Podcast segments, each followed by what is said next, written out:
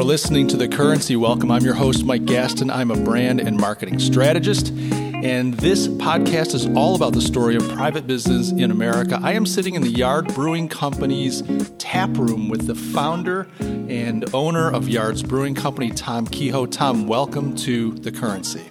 Great to be here. Very psyched. Yeah, I'm psyched too. uh, first of all, this is just a phenomenal place. So we'll talk a little bit about the facility and the business. The other thing is, I'm allowed to drink on the job today. We've got a couple really nice beers sitting in front of us. When in the brewery, drink a beer. That's right. Well, and, and your motto is brew unto others. Yes. So I feel like this is just a, as a good start to the whole concept, and we'll talk about that too. Tom, thanks for joining me today. I'm really interested in learning more about yards and your story. You guys are uh, kind of a legend here in Philadelphia, and a city that's really known for craft brewing. I mean, city. Uh, I think of Philly. I think it's got quite a history of of beer. We, Philadelphia was Milwaukee before Milwaukee. We had a huge boom of breweries early on, and uh, we actually built the, brewed the first lager in the United States right here in Philadelphia. See, that's something. So, as folks, as you're listening to today's uh, podcast, you're going to hear a little bit of ambient noise. Uh, there's a, there's a, a, tap room, dining area, so you're going to hear some noise in the background. It'll just uh, add a little bit to the experience. Unfortunately, we can't share a beer with you today, but you can always stop in the yards if you are in Philly. So, Tom, let's start with the story. This uh, company that you founded. Uh, started, I think, with you goofing around with beers in the 1980s for your friends, if I understand correctly. Yeah, I started making beer in my dorm room, and uh, me and my buddy were, you know, John Bovit, and we were making beer. Uh, we got a kit, and it took us a little while to to do it, you know, in a sense, the way homebrew works. And uh, we came out with beer and shared it with all of our fraternity brothers, and it was a hit. you were instant heroes, yeah, I'm sure. It, yeah, I mean, it was it was like the better beer that you would have before before you went out. so, so it yeah, it's like uh, you know, there's that famous parable in the Bible where Jesus turns water into wine, right? and and of course, it's deep into this wedding ceremony, and the whole thing is. They can't believe that the best wine was saved for last. Usually, you drink the good stuff first, and then you give the guests the cheap stuff after they had a few. Exactly. So you were making the good stuff. We were making the good stuff. You know, it was it, we? I mean, we really had no idea what we were doing. We were just following the instructions, but it kind of started to build that passion and it was a lot of fun. What like why did you start doing? it? Was it to save money? Was it like, hey, we're college kids, no cash, or was it just a, a curiosity about beer? What, it was really just because we were able to do it. Yeah, you know, it's like we, you can make beer. Yeah, let's make beer. That's you know, cool. let's see what let's see what we can do. It's curiosity. Yeah, it really was. What were you studying in school? Uh, I I started out as engineering and then ended up switching over to business. Okay. So. so. was there like this moment as the beer started taking off when you realized maybe I should get a business degree, or is that just a happenstance? It, just a happenstance. Okay. Yeah. nice. So that was the 80s. Um, you started uh, playing with making beer on your own, just uh, kind of hobbyists. Uh, your fraternity brothers were very grateful for your efforts. Um, at what point did this transition into a business? So there's a couple little stories that go right with that and right before that, which is kind of kind of fun. So we had a professor come up to us and say, "So I hear you're making beer." and this is going to go one of two ways. Right? right, exactly. It's like, "Oh, we're in trouble," or "Let's see what happens." It's like, "Yeah, we are, but we only give it to our friends." And he was like, "Well, that's great, but I'm I, am i am a home brewer myself." He says, "and we're brewing this weekend, and we're doing all grain brewing. Would you like to stop by and check oh, it out? Nice. And I'd love to try some of your guys' beer." Okay. And that was the big thing with home brewers, always sharing and trying each other's beer and Very everybody critique, critiquing each other. Yeah. So we ended up showing up there, making a beer with all grain. You know, now we're total amateurs at this point, using extract, you know, home brewing. Where were you set up, by the way? I'm thinking of two guys in a dorm. Like, where was your? So there's a dorm room, and then there's like a little sort of like it wasn't quite a laundry room because there wasn't any laundry stuff in there, but it was a little side room that we had a hot plate and we actually just boiled it right there in, in, in, in, the hot plate and boiled the beer. The smell.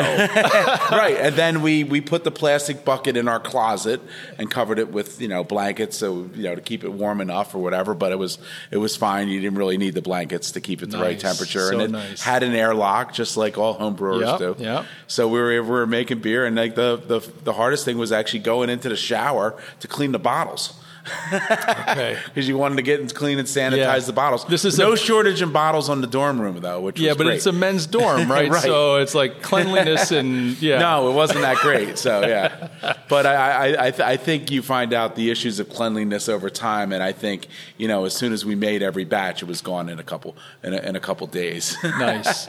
So this professor invited you to take part in this uh, beer making get together. Yes. And you said that was instrumental in moving you along the way. It really was because what happened at the end of that day, we ended up going to a microbrewery to pay, ah. pay a visit. You know, we kind of did everything we could. Do you want to go to a brewery? We went to the brewery.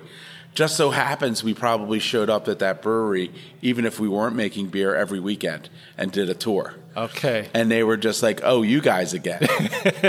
So you just kept touring. we just kept we kept showing up until Some people we- go to church once a week. Exactly.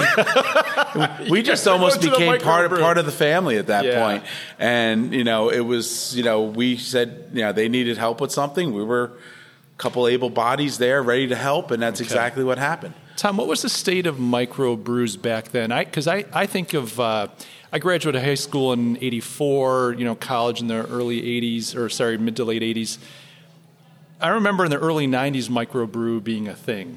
Yes. You know, for me as a consumer, but it sounds like this was going on well before, and I wasn't aware of that. Well, I guess uh, President Carter made homebrewing legal again in 1978. Ah, um, which which started sparking some places where you could actually buy homebrew equipment. Okay. it wasn't like in a sense contraband at that point. Sure. but also. Um, there was some breweries that were starting out in like California, things like that. In fact, the professor that we went, uh, Dr. Clark, he would make a run out to the Sierra Nevada Brewery every summer, and I think they opened in 1986. Okay. and bring back his, you know, wagon, Just or fill it up. station wagon full of beer. Okay. you know, and he would keep it and save it for the whole year, and then eventually go back out there and uh, and get some more. So we're and there was a little couple other breweries. There was one in. Um, Middle of Pennsylvania called Stoudt's that was opened up. Okay. So you were able to find craft beer. It was funny. I had my first craft beer at Dunderbak's in the Lehigh Valley Mall when I was going to Lehigh at, uh, and it was an Anchor Steam. okay, sure. And I was going Yeah. in there really to get, uh, to just get an imported beer because you know we really liked beer. We had this whole great you know love of you know trying new things. Yeah, absolutely. And you know I found this beer Anchor Steam, and I was like, this is made in the United States. We actually make good beer here. I couldn't believe it. Mm. So I was really you know psyched, and then eventually had Sierra Nevada and a couple others, and I you know it started started the wheels turning. Yeah, I remember So. some brands like is is does Otter Creek does that ring a bell Yeah, out of Otter Vermont Creek, yep. maybe and I'm just thinking back in the early '90s when I was, you know, and, and it did the same thing in the '90s, uh, early '90s, not knowing a lot about craft beer, but looking for European beers or trying to find German, um, Belgian, Yeah. you know, that kind of thing. So, Swiss Lowenbrau, Yeah, everything, you know, all the all the fun brands. The so it was yeah, it was definitely uh, we were definitely doing that. Fantastic. So, what what what happened next after this kind of exposure to the community? I guess, if you will. What what was well, the there thing? there was the brewing side, which is what we were doing, but you know, then came that Friday where we were going to do a promo at a bar.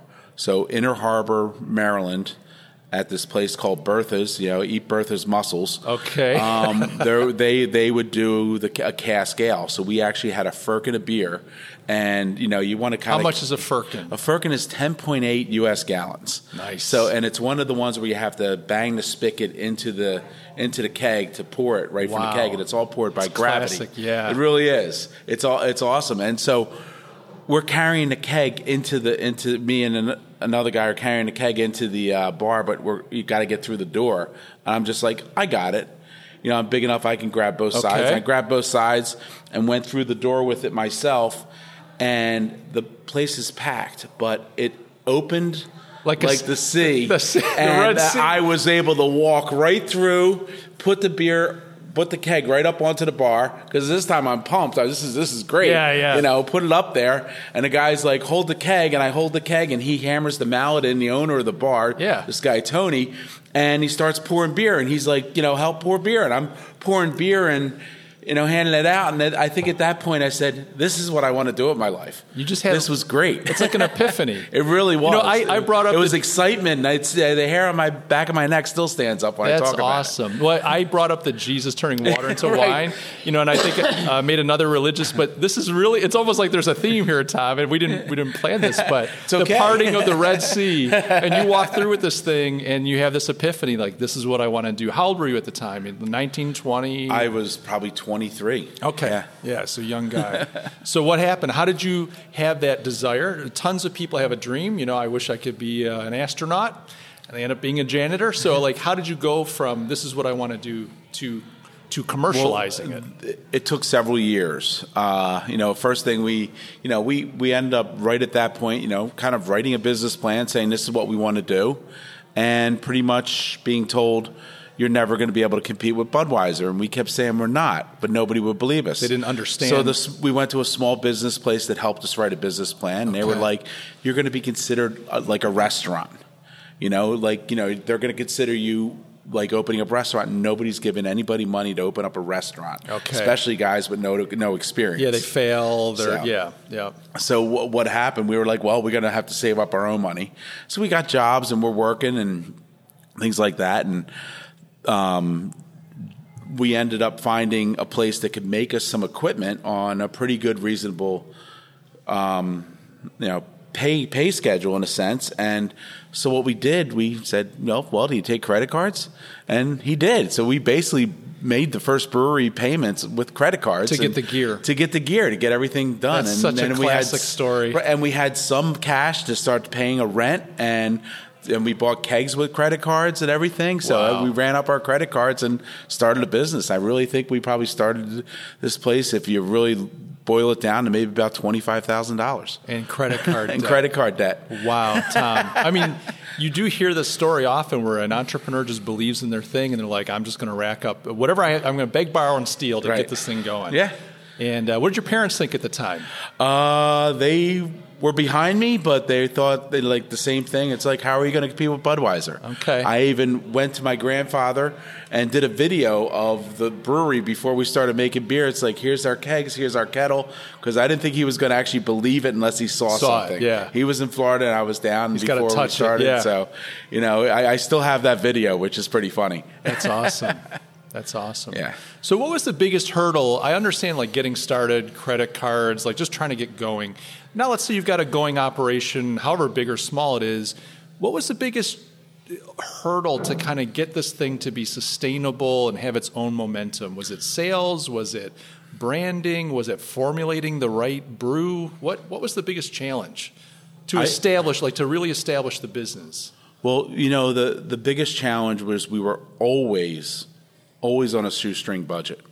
We weren't finance guys. We were never that way. We were always, you know, we needed to make money Yeah. to get something. Yeah. Or, you know, we needed to bring the money in. So we always had that sort of mentality. It's like we, we have, and we really worked lean. Mm-hmm. And, you know, it was, and we did things the hard way in a sense because we started off doing draft only. That's all we had the money to do was like a draft Couldn't only bottle, brewery. you couldn't can, Right. yeah. We, did, we couldn't afford that equipment. Right. So we actually, you know, were, you know, getting accounts, building relationships, you know, doing things that way, but also with those relationships really brought us, you know, uh, some some strong, uh, I guess, commitments from from the bar owners and stuff like that. We were the guys delivering the beer in the beginning. Yeah, my, so it was, my it was a grandfather used to refer to that as chief cook and bottle washer. Yes. You're just doing it all, right? We were.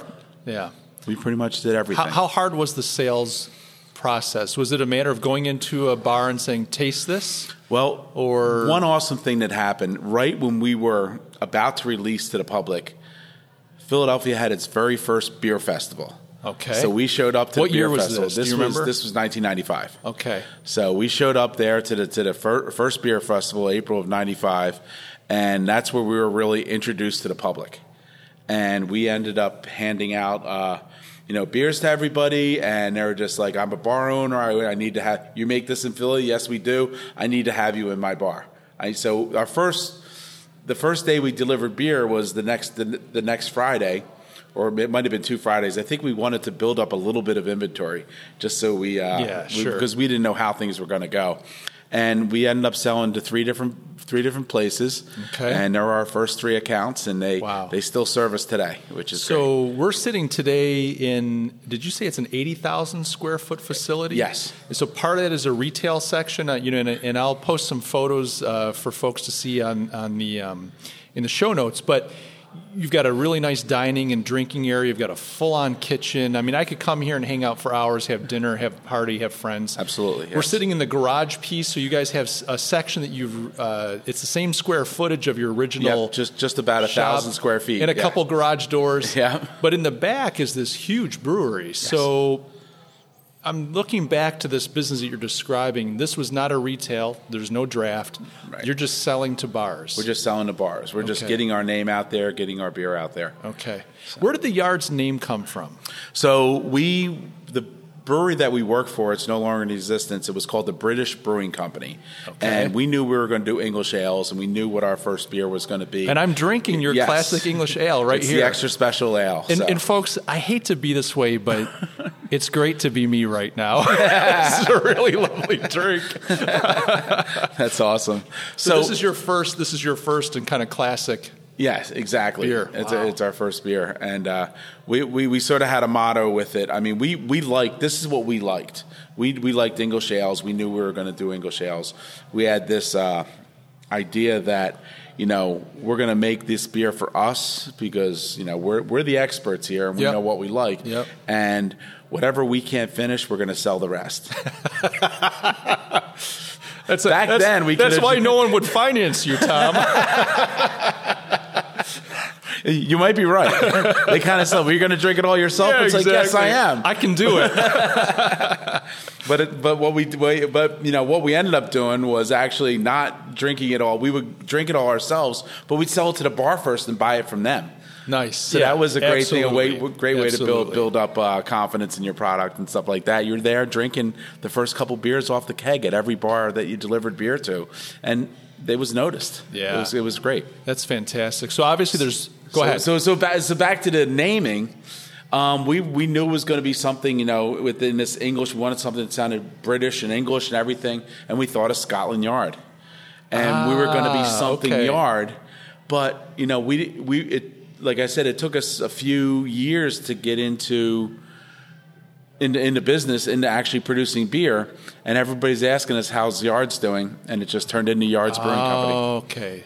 So they just that's how people were referring to it. Yeah. You didn't have a huge brand recognition yet anyway. No. So it's like let's just call hey, people are calling it this. yards, just- yards. So we, and, uh, and the great thing is we've moved. This is our fifth location. We would have had to change the name. We could have been Manayunk Yards, Roxborough Yards, Northern towns, Liberties Yards. yeah. You know, Kensington Yards, all these things. And That's awesome. So it just it just turned into Yards, which is great. I love it. What a fantastic story. You know, so you kind of roll out to the public, uh, and when I say the public, it's really the uh, bar owner public. Um, in the '90s, how did you go from being more of a, let's say, a manufacturer, a producer, to also a retail? Like, how long have you been a retail experience? How long has have people been able to walk in off the street? So only the last two breweries did we have a real retail location. Uh, the third, the the third to last, we actually did tours and did a tasting after the tours, but didn't really. But there was no There was dining no area, no over the drinking. pint or Yeah. dining or anything like that. The last one, we had a small kitchen and we would have some. Uh, Food trucks on the weekends when we did our tours, Okay. and it you know we realized that wow we could really do something with this, especially people wanting to have events there, Sure. and, th- and things like that. And it sort of you know, kind of kind of grew into that because in the beginning we were like, well, we don't know anything about running a restaurant, and we didn't. Right, right. But and then we didn't, when it really wasn't that important, we didn't think back then until until like 2010 is when we opened our first restaurant area. But what what changed that for you? So I'm in your shoes. I'm thinking, look, I know how to make beer. I know how to sell it to bars. Maybe I know a little bit about branding, just because people know yards now. It's you know we're, Yeah. we're, we, we've got a brand established. I want to stick to that. Well, part of it was location. Okay. You know, we ended up moving from we were in in a neighborhood which was kind of a rough neighborhood. Okay. Uh, when we were in Kensington, there's there's a brewery there now. The neighborhood's gentrified amazingly, so I, that that's awesome. Yeah. But back when we were there, you were really locking yourself in. Okay. You know, so It was I a mean, commitment. any kind of a cash transaction would probably be noticed too much. Okay. So, uh, and then when we the last brewery we were at was right here on Delaware Avenue. It was at a busy main street. They just were they were in the middle of building a casino right behind us. Okay. It was like there's a great opportunity for a retail Right. thing to happen here, and we took advantage of that. Well, it's a classic. I mean, Philly, Philly, in some ways, is a rough town. You get into Philly, and some parts are tough. Yeah. It's also a beautiful city. It's got a very eclectic, but Philly's got roots. It goes way back. I mean, this is this is the birth of the country kind of city. But but the nice thing, like you're on this, is it Spring Garden Ave? Is that what it's called? Spring Garden Street, yep. Street. And what is this? Is it this neighborhood have a name? The reason I'm asking is there's a real neighborhood community feel. Yes. It's it's definitely in the city. I mean, we're right in Philly. Yep, we're in, we're in Northern Liberties, right Okay. north of what they call Old City. Okay. So Old City, you know, five blocks south of us is the Liberty Bell. Right, So right. we're right near. You got Edgar Allan Poe uh, right down the Yep, street. We yeah. have the German Society across the street from that. Yeah. So we're we're in a, we're in an area which is you know always been a Lot of considered heritage. center city. Yeah. So we're you know probably uh, one of the larger breweries that's this close to like a major Sure. city in, in in the whole country. And the reason I bring that up is to say retail in this kind of location makes so much sense. Because you've got community, you've got lots of people coming through, and this seems, even though it's it's still got some, um, it's not so gentrified that it's it's still authentic. You walk down the street here, you're keeping your eyes open, but at the same time, I don't feel unsafe. Yeah, so when we moved in here, just before we moved in, they changed the zoning of this area. This was like a little industrial area right between Northern Liberties and Old City. Okay. Now it's more changed to what they call commercial mixed use. Yep, yep. So all these bigger buildings are not going to be around here as much anymore, and they're going to be more storefronts with apartments or condos Sure, above it. sure. So it's really going to the the whole neighborhood's changing, and we're right in the middle of it once again, which is Yeah. great. This is fantastic. I, I just love I love what you've got going on here. Uh, I before I hit the road to come down to see you today, I shot out to Twitter and LinkedIn and said, "Hey, I'm meeting Tom Kehoe today at Yards. What questions do you guys have for him? Do you mind if I throw Sure. a couple That- internet awesome. questions Yeah. at you? That's All right. great. So so the one in this, I hate to even ask this because I feel like this could start a fight. I want to get out of Philly. As a New Yorker in one piece. So, my question is uh, one of the questions was who has the best cheesesteaks in Philly? That's really hard for me to answer. See, I get to go home, but you're you're stuck here, so you That's gotta, right. You got to give the right answer. I mean, they, they all make awesome cheesesteaks, and there's the touristy joints, which is Pat's and Geno's. Okay, right, which is classic. Everybody- they- yeah. they- but but I, I they're not my go-to. My go-to is going to be John's roast pork or Tony Luke's. Okay. which are more of the you know sort of. Uh, to me, it's like they're they're they're the heartier cheesesteaks and are not you know as the the lights of South Philly tourism. Okay. so they're they're just the places where I'm going to get my cheesesteak. Good answer. Good answer, guys. You heard it here. Uh, you're taking a trip into Philly, or if, I know I have listeners in Philly. Uh, but- you, you heard it from Tom. You know it's funny? People are will argue cheesesteaks, and it's almost like people will argue beers. Right, right. But us brewery owners are all friends. And Okay. we're all in the same business together, and we have a real lot in common. fraternal, From yeah. what I understand, the cheesesteak guys, it's the same thing. Okay. They don't dislike each other. They're all in the same business. It's all the people who choose their, you know, choose their winner Sure. that they that they tout. Sure. So that, that's why they think there's a there's a big thing between the uh, Yeah, fair companies. enough. Fair enough. That's a good answer. I, I uh, and an honest answer. I appreciate that. Well, that kind of leads into the second question. Uh, one of the folks asked me, "Could you ask Tom what does he feel differentiates his beer, but also his brand?" There's a lot of you know the custom brewing the craft brewing that's just a it's having a renaissance like i talked about hey back in the 90s it became a thing and i was as a young guy into some of these but I feel like it's having a real renaissance now. The the ubiquity of quality beers in each town is amazing. Yeah. What sets you apart? What differentiates Yards from everybody else? Well, differentiating, making yards different from everybody else. One thing, it's the culture of where of the brewery. I think when you have this great culture that really, you know, loves what they're serving, loves what they're making, and loves what they're drinking, and you know, we we always say everybody that works here has a shift beer at the end of the day. Okay, which is awesome. So I mean, and then you're having that shift beer with the guy you're working next to, and there's you know a little bit better relationship because of that. I think that is something that it, it starts there. Okay. Um, but you know what we're doing as far as changing our, making ourselves different and you know viable with the other compared to other breweries is we're our, we have a real commitment to quality.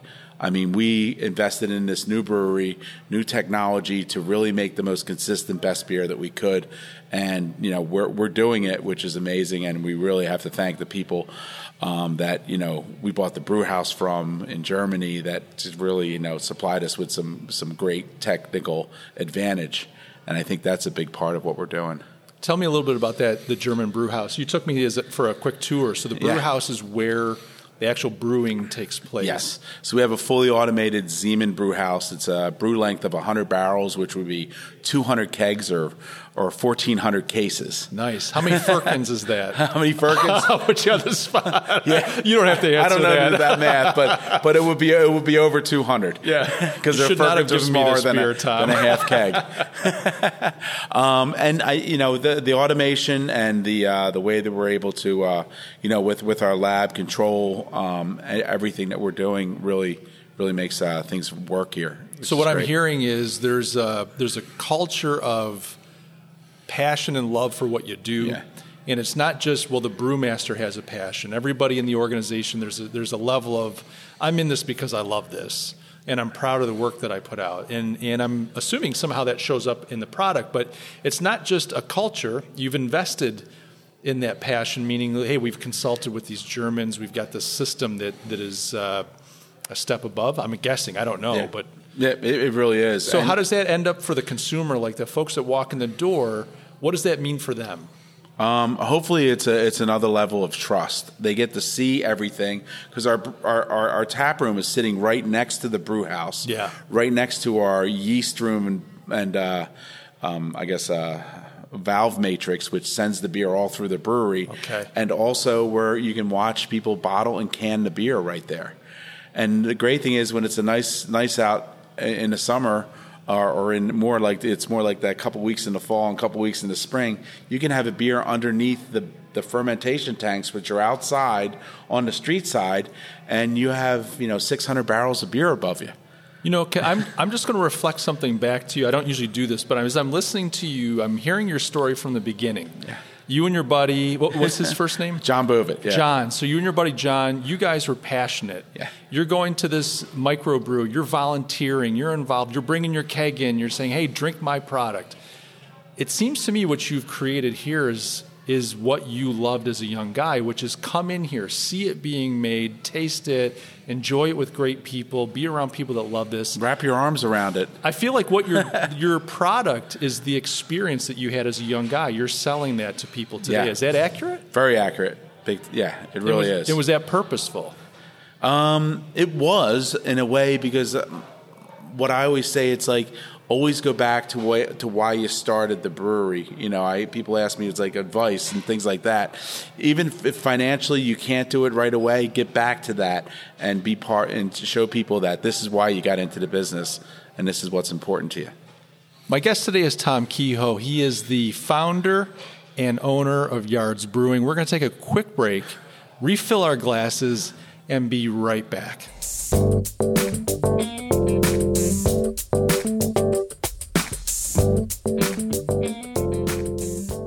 Guys, I hope you're enjoying today's show. I've got to tell you, I really love putting this podcast together. There's something really special about meeting these business owners, hearing their stories, and then getting those stories out to you, the community that makes up the currency. Thank you so much for being a listener. Thank you for helping me make this podcast so successful. Now, look, if you are a business owner and you're trying to scale your business, you're trying to grow, maybe introduce new products, maybe capture new markets, or just capture more share in your existing market, I'd love for you to get in touch. I'd love to help you. You know, I'm a brand and marketing strategist. I help the owners of private businesses transform their marketing from an overhead function, something that costs them money, to a revenue generating machine, something that brings money into the business. Every dollar you spend should generate exponential return. And so I love working with folks that own businesses to help them do that transformation. If that's something you think you could use some help with, let's at least have a discussion. Get in touch, like I said. My email address is mike at mikegastin.com. You can also go to my website, mikegastin.com. There's a contact form there. But get in touch and let's get a discussion started. Now, guys, let's get back to today's show.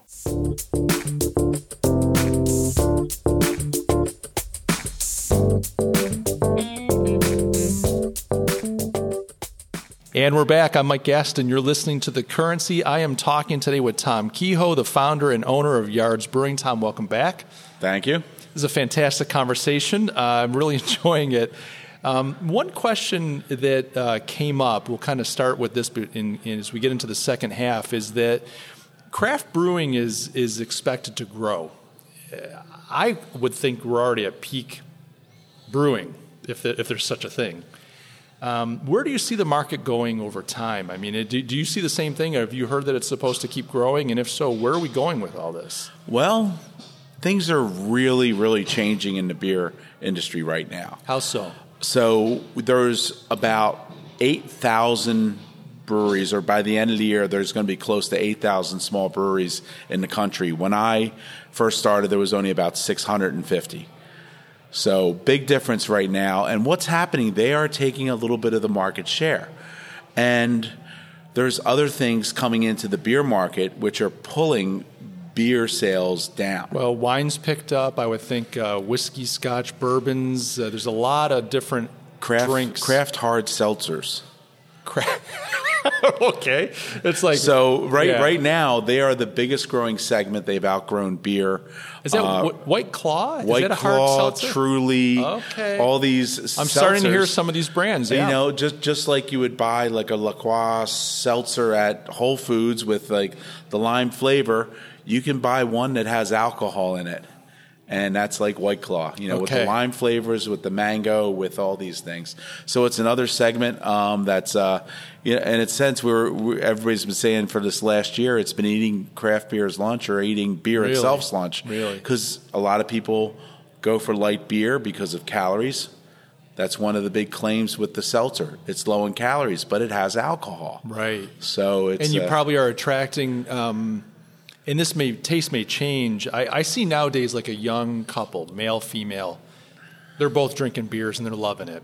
Yeah. But I know historically, like my generation, you know, women want to drink wine coolers. Yep. You know, so I would imagine some of these seltzers are attracting. It's, it's like the wine cooler in okay. a sense. Also, what's happening? Craft beer has a higher price point than the macro beers. Sure. So we people are used to paying craft beer prices which allowed the macro beers who are selling a little bit less beer to raise their price a little bit. They're not not losing ah, money. They're not losing their their price has been raised. For them. It They're is. saying thank and when you. you're making millions of cases, yeah. you know that twenty five cents to a dollar price increase oh, really goes upside. to their bottom line. The so, shareholders are grateful. yes. So craft beer is not only helping itself to a little bit of market share, but it's also allowing the macros to have a little bit of a price range. Is raise. so there's the the price increase. There's the entry of other kinds of beverages into the space. Yep. Is the demographic? I shouldn't say demographic, but is the, are the numbers growing? Are there more people drinking well, alcohol in general. There, there, really isn't more people drinking. People are drinking less. And we, we, always say they're drinking less but drinking better, which is more of the craft beer. Sure. Um, but they're also, you know, being more health conscious, and that's why I think these seltzers and possibly some even ciders that are coming out are making sure. making a little bit more headway. Ciders also hitting that uh, gluten free category.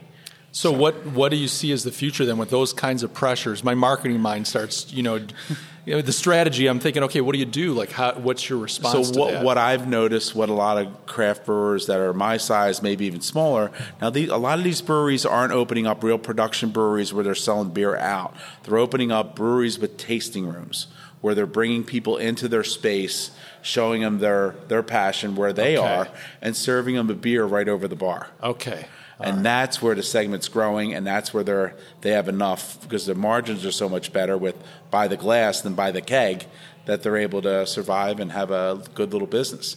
And that's where you're positioned right now. We are on Yeah. a on a much bigger scale because we're a much bigger brewery. How many folks can you seat here on a, a given day? Uh, the the main tasting room is about 280, including where we are right now, and then we have a, a banquet room upstairs that'll do 150 seated, 200 cocktail style. Okay. Then And we have an outdoor area that might do 55. Okay. D- uh, weather permitting, right? Yes, Yeah. exactly. Yeah. And how many employees do you have? We have 158 employees. Wow. Uh, 106 are full time, and the the others part time. Sure. So you've got some servers and bartenders. exactly. But it sounds like the bulk of people are working in your production facility, or is that not accurate? Um, bulk bulk is more the the tap room and the kitchen Okay. and the event space that we're Okay. doing. But I mean, almost half of that is working the, the brewery, working the pr- packaging line, working the warehouse, doing the office, marketing, and uh, other things like that. So- that's that's fantastic. Um, and salespeople out on the road. That's right. So do you have full time? Do you, do you do sales direct? Do you own, do your salespeople work for you directly, or do you use Our sales like a rep agency? Our salespeople work for us directly, but we go through the wholesaling system. So we Okay. sell our beer to a bigger wholesaler who delivers to all the bars and restaurants. Gotcha. We work closely with them, not only and also with the bar. You know, to make sure they know what we have because we're selling our product. They're selling maybe twenty different products, Sure. or maybe hundred, depending on the Sure. wholesaler. So Well, do me a favor. We talked. I was joking earlier about the religious kind of theme, right? So you've got the uh, the Red Sea parting. You know, Yes. so you come in with your your firkin, and um, I can't believe you didn't blow out your back, but that's a whole other story. Tell me a little bit about your motto. Your motto is "Brew unto others," Yeah. and I think that's just like from a marketing perspective, it's genius. I, it's memorable. Uh, and it kind of it's reminiscent of the golden rule, which you Yes. know, like treat others, you know, uh, you know, treat your neighbor as thyself, etc. Tell me a little bit about the brew unto others. Well, we as a brewery, we have sort of like uh, core beliefs, things like that. You know, we want to be, you know, good people. We want to have, uh, you know, we want to be able to laugh at ourselves. Um, we want to have quality beer, things like that. Part of what we do, it's like you know, we're doing all these things. We're trying to be good stewards for the environment. Uh, we're we're trying to you know make sure all our people you know who have health care. We do like a four hundred one k. We do a lot of things we say it's like we want to show people that we're doing this and be like you should do this too. Okay. So it's real. Brew unto others started out as buy someone a beer, give someone a beer, buy someone a beer, someone a and then kept and then keep bringing it up a little another notch Hmm. each time. You know, it's like talk about you know it's like hey, social stewardship, part of the community. You know, try to be part of Philadelphia. Try to be part of Philadelphia's sports demographic. You know, just being like you know, it's like you we're doing this, you should do this too. You know, we you know, we, we want to be good examples of a business and, you know, kind of, you know, say like, you know, if you want to know what we're doing, we're happy to talk about that with you. I really appreciate that because you know you could have a clever agency, uh, an ad agency that comes in and says, "Hey, this is sexy, it's fun. We're going to come up with a, a tagline." Right. And it could just be a marketing ploy. It's like brew unto others. Oh, I love it. We, we donate almost three tractor trailers a year to charities.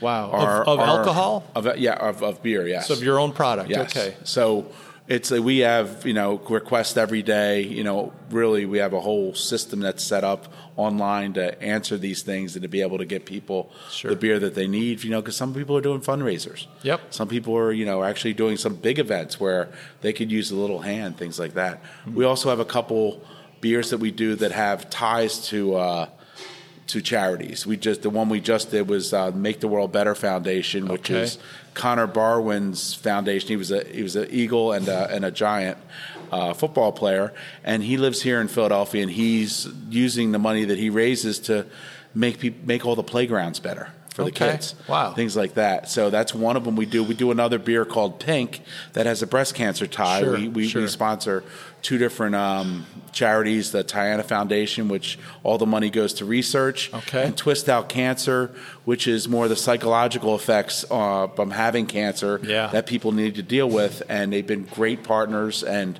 you know, you know, a portion of our sales of Pink go to that. That's fantastic. We got a little ribbon on the uh, on the can too. I love and I love you spell P Y N K, Yes, right? Which yeah. is pretty cool. Yeah, I thought that was a really well designed can. So Tom, as you have been doing this for multiple years, you've grown. This is your third or fourth location. fifth location. Okay, Yeah. fifth location. eighty thousand square feet. Now you're uh, you're producing out in the back. You're bottling. You're canning. You're, you're doing draft for bars. Um, I looked online. You're supplying the, the mid Atlantic, essentially, it sounds like. You're New Jersey, Delaware, uh, Maryland. Are you into New York at all? I don't see. We're not into New York yet. No. Okay, I would love And for that to happen and, after having you know this we, English we ale. we've talked about it. I mean, the farthest we go is Pittsburgh, which would be a lot closer Yep. to go to New York. Yep. Um, but as of right now, there is all these little breweries that are popping up every week. A lot of competition. And you know, to be a new brewery used to be a big thing when you go into a wholesaler. Now they're introducing a beer week, pretty Yeah, much. sure. And we just don't want to be one of those beers of the week. Mm-hmm. We felt it was better to pull back, try to sell more beer right where we are in Philadelphia Smart. and the surrounding area, and we call it like the Philly sports demographic. You know, sell beer right there, advertise to those kind of people, and you know, try to you know get more of a market share because it's the easiest share to grow. Right do you, do you have any idea, like uh, retail wise, in this location that we're in right now, how many people come through here in a year? I don't know. Or just, That- or like yeah. how many pints are served? I'm just curious. Like, I, I sorry to put you on the spot. I'm just curious, Yeah, like the volume uh, that goes through here. Um, I know. I, I- know a lot of the numbers. I'm not sure exactly how many pints. I would say that I know that we go through on some weekends. It might be up to 20 kegs on, a, on a weekend here. how many glasses are in a keg? so a there's keg? 110 glasses in a keg. Oh my gosh. Yeah, so. That's awesome. Yeah. Well, tell me where I was going with my earlier, as I was kind of building up, is uh, the question around challenge. Like, what's been your biggest challenge as a business owner? I, you know, you you, you told me you started as an engineer, and then you shifted over to business. Yeah. You guys are making. I just love this dorm room beer, you know, and how it evolved. It comes out of the passion and love. But now you've got this eighty thousand square foot facility, over hundred employees. I mean, you're in multiple states. What's been the biggest challenge through your whole journey?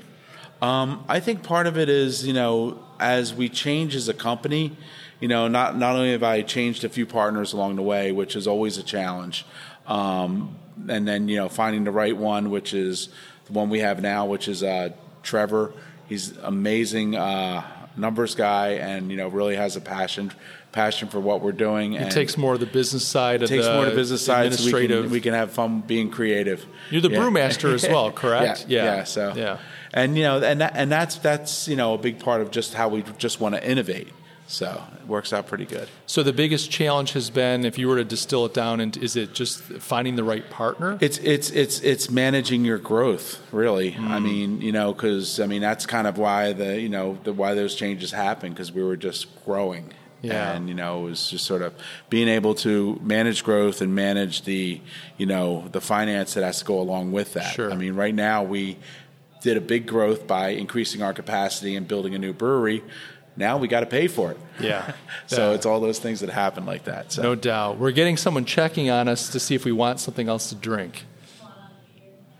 What do you recommend, Tom? Um, I'm going to have. i do you like lagers? Do you like German lagers? I do. Okay, I'm two loyal lagers then. Okay, All right. awesome. Thank you. So, as you talk about managing growth, what you, you know, I, I think of um, a lot of businesses start because an entrepreneur has a passion for what they do, making beer or fixing cars or you know whatever that thing is, and that evolves into this business. Usually, those businesses get to a certain point, and it's only it's like the business grows as much as the owner's able to do on their own this business has clearly transcended your personal capabilities. I mean, it's, it's big. Yeah, So I understand saying, well, you know, I've got a partner that's good at the business side of things, but what did Tom Kehoe do to be able to free himself up to say, okay, I've got to, I've got to let this thing become something more than just Tom? right. What did you do? Well, first thing you got to do, you start to have to let go of a few things that you've been doing Okay. the whole time, even if it's something simple like paying the TT the tax to the TTB or what was Okay. the ATF, letting somebody else do that for you. Was that hard to let go? It was hard. It really was. And then, you know, once you did that and that was successful, other things were easier to let go and let people let people do it deal with it. Did you get your fingers burned in the process? No. okay, so it worked out. Okay. Yeah, it really worked out. Um, you know, every now and then I might, you know, it's like, you know, I don't choose the sportswear anymore for the most part. Okay. I might have a little bit of say. It's like, yeah, get get those colors, but for the most part, they are somebody else is doing that now. So that being said, what is it that you'd like to focus on now? Assuming that you're not doing everything in the business uh, like you were back in the day, what do you like to focus on? So I'm focused on you know being the best cheerleader in, in the place. I'm always out there meeting people, you know, passing on like you know knowledge of the business to people and being like, hey, you know, this is what we do here at Yards, and you know, sort of building relationships with the bar owners that I've probably known for 25 years. Yeah. just because we've been in the same business. Sure. So you're like the brand ambassador. A brand ambassador, also, you know, just you know, helping with uh, you know implement whatever the marketing team wants us to put out there. Okay. which is great. That's awesome. So as you look back at uh, how many years has it been now? It's been t- more than 20. It's been It's been it's 25 years now. 25 years. What are you most proud of in the business? I think it's the fact that we've grown this much. The growth of the business and where we are today. There was no way I would have pictured us to to be this size. I mean, there was no breweries this big when I when I first started. In a sense, that Well, you can't were- beat Budweiser. That's what everybody that- told you, right? That's right. And and we're not even close to them. But just being a bigger one of the smaller breweries, I think you know was was really you know I, I would have never thought we could ever do that. I just thought it would be a small business that you know we just had passion in doing and just uh, Almost like a cottage industry. yeah, yeah, almost like a lifestyle business, and you know, and that's not that's not what I ever really wanted. I wanted to, you know, sell beer and you know, be proud of it and bring it bring it to as many places as we could. How many how many barrels go out of here uh, in So a year? we're producing about forty five thousand barrels of beer of our own stuff right now. Wow. So That's something. And do you do some private label work as well? we do. We're doing some contract brewing. We're making uh, some beer for some other breweries, and we're actually making some seltzer for uh, a local seltzer company. So, Tom, what? Um, well, wait a minute. I got to back up. You're talking seltzer. Well, aren't they the competition? Aren't they the ones eating into your profits? They are, but but it's the breweries that are uh, that are making the, the seltzers. Okay. So All right. I mean, hey, it's- it's uh, you got to diversify a little bit. Yep. Well, I was going to ask, as you're looking forward, you know, you're 25 years in, super successful, respected brand in Philadelphia, great, great location, fantastic product. It's taking its toll on the uh, interviewer here. Um, what's your vision for the company? Where, where, where do you want to go? What, what do you want to accomplish over the next number of years in the future? Well, we always talk about being Philly's brand, being more a Philly's brand. And I think that's something that we really, you know, we're doing that. We're in the craft beer world. We're the we're the brewery in Philadelphia. But you know, we want to be we want to be as synonymous with Philadelphia as a soft pretzel and a cheesesteak, and you mm. got to get your yards beer. And that's that's where we really want to be. I think uh, that means growing a little bit right here. That might mean um, you know getting re- reaching out to some more areas and getting a little bit bigger footprint of our distribution, which we can do. But I think you know right here is where you know we're we're going to have the most impact and we're going to have the most uh, recognition. People think we're a lot bigger than we are, and we're really not that big.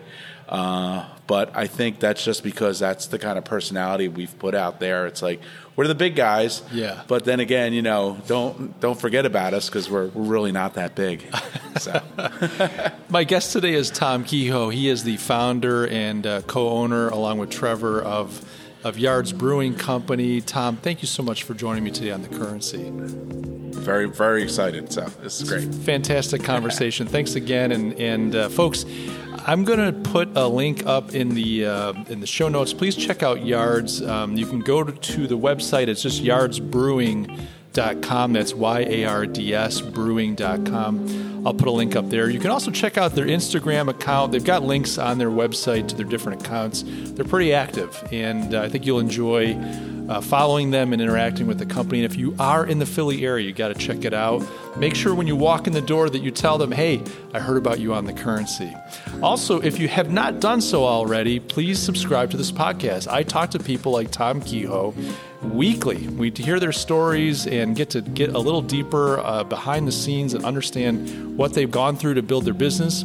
Uh, you can subscribe to the currency on Apple Podcasts, Google Podcasts, Spotify, Stitcher Radio, anywhere that fine podcasts are provided. Guys, I love you all, and I will catch you in the next episode.